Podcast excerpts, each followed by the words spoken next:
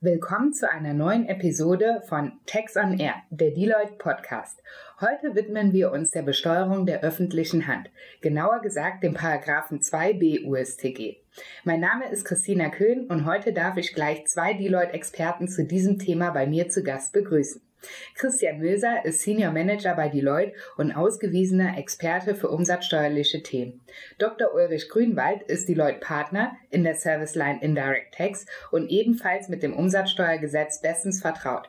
Daher zunächst an dich die Frage, Ulrich, worum geht es im Paragraphen 2b UStG genau? Hallo Christina, danke für die Einladung. Der Gesetzgeber hat die Umsatzbesteuerung für die juristischen Personen des öffentlichen Rechts völlig neu geregelt. Dies war notwendig geworden, weil der Europäische Gerichtshof entschieden hat, dass das deutsche Recht im Hinblick auf die Besteuerung der juristischen Personen des öffentlichen Rechts nicht europarechtskonform ist. Die alte Regelung in § 2 Absatz 3 Umsatzsteuergesetz wurde aufgehoben und durch § 2b ersetzt. Das Ziel war, wie bereits erwähnt, Europarechtskonformität herzustellen. Die neue Regelung wurde bereits im Steueränderungsgesetz 2015 vorgenommen. Allerdings hat der Gesetzgeber den betroffenen juristischen Personen eine sehr komfortable Übergangsfrist bis zum Ende des Jahres 2020 eingeräumt, sodass erst ab dem 1. Januar 2021 die neue Regelung zwingend für alle Betroffenen gilt. Die allermeisten juristischen Personen des öffentlichen Rechts haben von dieser Optionsregelung Gebrauch gemacht und wenden bis heute das alte Recht an, sodass nunmehr Handlungsbedarf zur Umstellung besteht. Nun zu dir, Christian. Wer ist denn jetzt von der Gesetzesänderung direkt betroffen? Betroffen sind in erster Linie alle juristischen Personen des öffentlichen Rechts. Darunter fallen insbesondere die Gebietskörperschaften, das heißt Kommunen, Länder, der Bund, alle öffentlich-rechtlichen Religionsgemeinschaften, die Universitäten, Sparkassen, Stiftungen des öffentlichen Rechts sowie selbstständige Anstalten, Körperschaften des öffentlichen Rechts. Unter bestimmten Voraussetzungen können sich auch private Personen auf § 2b berufen, sofern sie hoheitliche Befugnisse wahrnehmen. Dies trifft insbesondere auf die sogenannten Beliehenen zu. Beliehene sind private Rechtsträger, denen inkraft Gesetzes- oder Rechtsverordnung eine öffentliche Aufgabe übertragen wurde, die sozusagen Aufgabenträger sind. Nicht erfasst sind von 2b private Beteiligungsgesellschaften und Gesellschaften, die Kraft eines Geschäftsbesorgungsvertrags zur Erfüllung der öffentlichen Aufgaben eingeschaltet werden, wie zum Beispiel privatrechtlich organisierte Verkehrsgesellschaften. Und was ist der wesentliche Inhalt der Neuregelung? § 2b ist eine Ausnahme zu dem allgemeinen Tatbestand des § 2, in dem die Unternehmereigenschaft geregelt wird. Unternehmer ist jeder, der gegen Entgelt Tätigkeiten erbringt. Für juristische Personen des öffentlichen Rechts gilt dies jedoch nur mit Einschränkungen. Eine juristische Person des öffentlichen Rechts ist kein Unternehmer, soweit sie eine Tätigkeit ausübt, die ihr im Rahmen der öffentlichen Gewalt obliegt. Dies gilt allerdings nicht uneingeschränkt, sondern es gibt eine Rückausnahme, immer dann, wenn diese Tätigkeiten zu größeren Wettbewerbsverzerrungen, wie der Gesetzgeber formuliert, führen können, dann unterliegt auch diese Tätigkeit der Umsatzsteuer. Typische Tätigkeiten, die eine juristische Person des öffentlichen Rechts in Ausübung öffentlicher Gewalt erbringt, unterliegen nicht der Umsatzsteuer. Als Beispiele seien hier die Tätigkeit der Polizei, der Finanzverwaltung, des Militärs oder des Gerichtswesens ausgeführt. Tätigkeiten, die zwar typischerweise von einer juristischen Person des öffentlichen Rechts erbracht werden, die jedoch auch von einem Unternehmer im Rahmen seines Unternehmers erbracht werden können, können zu größeren Wettbewerbsverzerrungen führen. In diesem Fall greift die Neuregelung des § 2b und unterwirft die Tätigkeit der juristischen Person des öffentlichen Rechts unter den dort genannten Voraussetzungen auch der Umsatzbesteuerung. Der Begriff der Wettbewerbsrelevanz ist insoweit das maßgebliche Kriterium, Als unbestimmter Rechtsbegriff ist er allerdings auslegungsbedürftig und daraus entstehen Anwendungsprobleme. Christian, was ist durch die neue EU-Konformität des § 2b anders als früher? Nach dem bisherigen Umsatzsteuerrecht war die Unternehmereigenschaft von juristischen Personen des öffentlichen Rechts an die Körperschaftssteuer gekoppelt. Im Regelfall war also eine juristische Person des öffentlichen Rechts nur Unternehmer, wenn sie einen Betrieb gewerblicher Art oder einen land- und forstwirtschaftlichen Betrieb unterhielt. Mit der gesetzlichen Neuregelung in § 2b erfolgte an dieser Stelle ein Paradigmenwechsel. Die Anknüpfung an den körperschaftssteuerlichen Begriff Betrieb gewerblicher Art wird aufgegeben. Nach der Neuregelung sind juristische Personen des öffentlichen Rechts grundsätzlich Unternehmer und nur dann nicht, wenn Tätigkeiten der öffentlichen Gewalt ausgeübt werden und keine Wettbewerbsverzerrung vorliegt. Körperschaftssteuer und Umsatzsteuer gehen demnach in Zukunft getrennte Wege. Und was bedeutet das konkret? Entscheidend wird nicht mehr sein, ob die juristische Person des öffentlichen Rechts einen BGA unterhält, einen Betrieb gewerblicher Art, sondern beurteilt wird für umsatzsteuerliche Zwecke allein die Tätigkeit der juristischen Person und auf welcher Rechtsgrundlage diese Tätigkeit ausgeübt wird. Es erfolgt demnach keine einrichtungsbezogene Betrachtungsweise mehr, wie das für die Körperschaftssteuer bisher galt, sondern eine rein am Umsatzsteuerrecht orientierte tätigkeitsbezogene Betrachtung.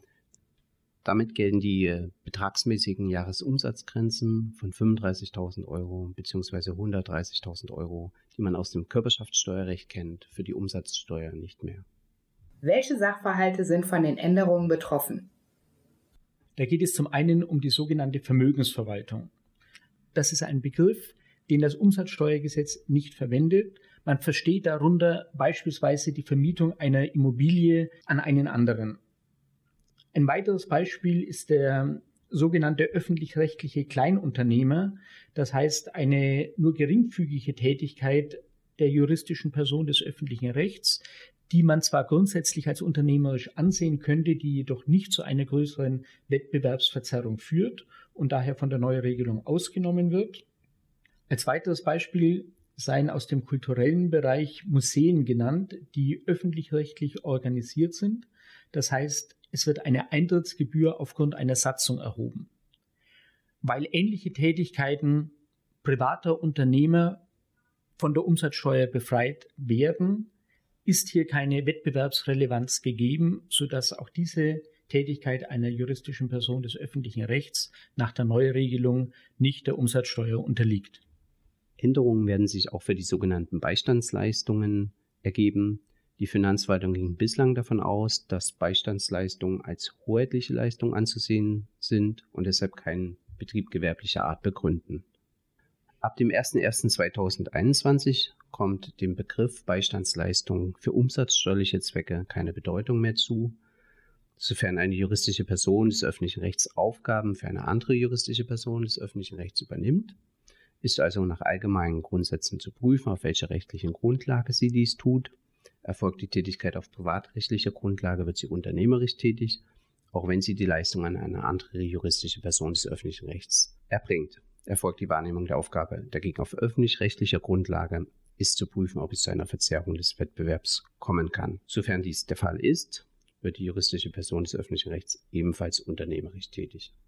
Zusammengefasst kann man daher sagen, dass Beistandsleistungen juristischer Personen an andere juristische Personen zukünftig auf ihre Umsatzsteuerrelevanz zu prüfen sind. Welche Möglichkeiten der Zusammenarbeit ohne Umsatzsteuerbelastung gibt es? Auch unter dem Regelungsregime von § 2b Umsatzsteuergesetz gibt es künftig Möglichkeiten der Zusammenarbeit von juristischen Personen ohne Umsatzsteuerbelastung. Zu denken sind da an sogenannte Aufwands- oder Nachfragepools, Organschaften und insbesondere Kostenteilungsgemeinschaften, die zum 01.01.2020 in einer neuen Vorschrift 4 Nummer 29 Umsatzsteuergesetz geregelt wurden. Kostenteilungsgemeinschaften sind Personenzusammenschlüsse von Mitgliedern, die bestimmte steuerfreie oder nicht der Umsatzsteuer unterliegende Tätigkeiten ausführen. Die Steuerbefreiungsvorschrift erlaubt den Mitgliedern bzw. Gesellschaftern eine Zusammenarbeit, ohne wegen der Verlagerung der Tätigkeiten von den Mitgliedern auf die Gemeinschaft mit Umsatzsteuer belastet zu sein. Die Kostenteilungsgemeinschaft ermöglicht insbesondere juristischen Personen des öffentlichen Rechts eine Zusammenarbeit ohne Umsatzsteuerbelastung. Eine weitere Form der Zusammenarbeit zwischen juristischen Personen des öffentlichen Rechts führt das Gesetz ausdrücklich in Absatz 3 der neuen Vorschrift an. Dort geht es um Leistungen, die an andere juristische Personen des öffentlichen Rechts erbracht werden, völlig unproblematisch außerhalb des Regelungsbereichs der Steuer dürfte liegen, wenn Leistungen aufgrund gesetzlicher Bestimmungen nur von juristischen Personen des öffentlichen Rechts erbracht werden dürfen. In diesem Fall wird auch in Zukunft keine Umsatzsteuer entstehen. Etwas komplexer ist die zweite Form der Zusammenarbeit juristischer Personen öffentlichen Rechts, die durch gemeinsame, spezifische öffentliche Interessen bestimmt sind.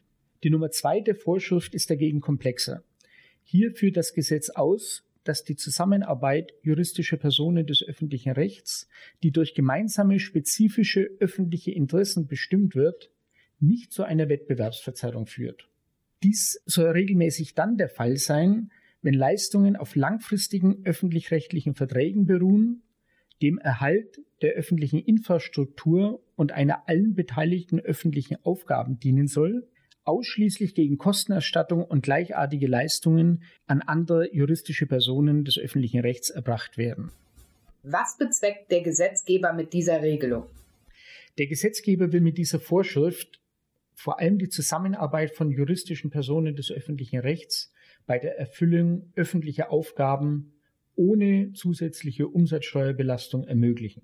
Kritisch an dieser Vorschrift ist jedoch, dass sich die neue Regelung an den Abgrenzungskriterien des EU-Vergaberechts orientiert und zum anderen der unbestimmte Rechtsbegriff der Bestimmung durch gemeinsame öffentliche Interessen durch weitere unbestimmte Rechtsbegriffe nicht hinreichend konkretisiert wird.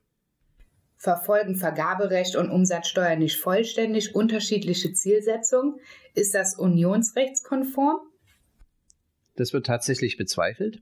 Der EuGH hatte bereits im Jahr 2015 zu dem Begriff der sonstigen Einrichtungen des öffentlichen Rechts in Artikel 13 der Mehrwertsteuersystemrichtlinie entschieden, dass dieser nicht unter Heranziehung der Definition des Begriffs im Vergaberecht auszulegen ist, denn Vergaberecht und Umsatzsteuer verfolgen unterschiedliche Zielsetzungen. Möglicherweise wird der EuGH die Heranziehung der Vergaberichtlinie auch im Zusammenhang mit dem Begriff der größeren Wettbewerbsverzerrungen verneinen. Die Frage der europarechtlichen Anforderungen an die Auslegung von 2b Absatz 3 Nummer 2 wurden bereits mit der EU-Kommission diskutiert. Im aktuellen BMF-Schreiben vom 14.11.2019 hat die Finanzverwaltung nun klargestellt, dass es sich um ein Regelbeispiel handelt. Liegen die Voraussetzungen der Vorschrift vor, besteht die Vermutung, dass keine größeren Wettbewerbsverzerrungen zulasten privater Dritter vorliegen. Im aktuellen BMF-Schreiben vom 14.11.2019 stellt die Finanzverwaltung die Vermutung auf, dass die Zusammenarbeit zwischen juristischen Personen des öffentlichen Rechts zu keiner Wettbewerbsverzerrung führt. Ob diese Rechtsauffassung einer gerichtlichen Überprüfung standhält, wird die Zukunft zeigen. Klassisch möglich bleibt auch die Begründung einer umsatzsteuerlichen Organschaft zwischen der juristischen Person des öffentlichen Rechts und einer oder mehrere ihrer Tochtergesellschaften. Die Organschaft umfasst allerdings nur den unternehmerischen Bereich der juristischen Person des öffentlichen Rechts. Leistungen in den Hoheitsbereich unterliegen weiterhin der Umsatzsteuer bzw. schließen den Vorsteuerabzug aus. Wie bewertet ihr als Umsatzsteuerexperten die neue Vorschrift? Grundsätzlich ist zu begrüßen, dass mit der neuen Regelung die jahrelang bestehende Rechtsunsicherheit beseitigt wurde. Im Ergebnis wird sich die Steuerpflicht der juristischen Personen des öffentlichen Rechts ausdehnen. Das heißt, mehr Sachverhalte als früher werden in Zukunft mit Umsatzsteuer belastet werden. Dies kann im Ergebnis zur Erhöhung von Gebühren, Benutzungsentgelten und dergleichen führen. Es können sich allerdings auch Vorteile für juristische Personen des öffentlichen Rechts ergeben. Wird ihre Tätigkeit als wirtschaftlich beurteilt, so eröffnet sich grundsätzlich das Recht zum Vorsteuerabzug, was mindestens zu einem Liquiditätsvorteil in Investitionsphasen führen wird. Welchen Rat könnt ihr juristischen Personen des öffentlichen Rechts jetzt in der Umstellungsphase mit auf den Weg geben? Für die Betroffenen besteht jetzt dringender Handlungsbedarf. Mit Ablauf dieses Jahres geht die Übergangsphase zu Ende, innerhalb deren die juristischen Personen des öffentlichen Rechts noch das alte Recht anwenden konnten. Die verbleibende Zeit sollte nun genutzt werden, um sämtliche Tätigkeiten, die von der juristischen Person des öffentlichen Rechts ausgeführt werden, umsatzsteuerlich zu beurteilen. Idealerweise geschieht dies anhand der Gewinn- und Verlustrechnung. Darüber hinaus können durch Fragebogen und Interviews weitere Tätigkeiten überprüft werden, die bisher keinen Niederschlag in der Gewinn- und Verlustrechnung gefunden haben. Zu denken ist hier insbesondere an unentgeltliche Tätigkeiten, Auslandssachverhalte, insbesondere innergemeinschaftliche Erwerbe und unterschiedliche Formen der Zusammenarbeit mit anderen juristischen Personen des öffentlichen Rechts. Im Ergebnis müssen alle Tätigkeiten erfasst, umsatzsteuerlich bewertet und idealerweise mit einem Steuerkennzeichen versehen werden, damit sie darüber automatisiert in die Umsatzsteuervoranmeldung übermittelt werden können. Die Finanzverwaltung hat im Dezember 2016 ein umfangreiches Schreiben veröffentlicht, das zur Beurteilung der Tätigkeiten im Einzelnen herangezogen werden kann.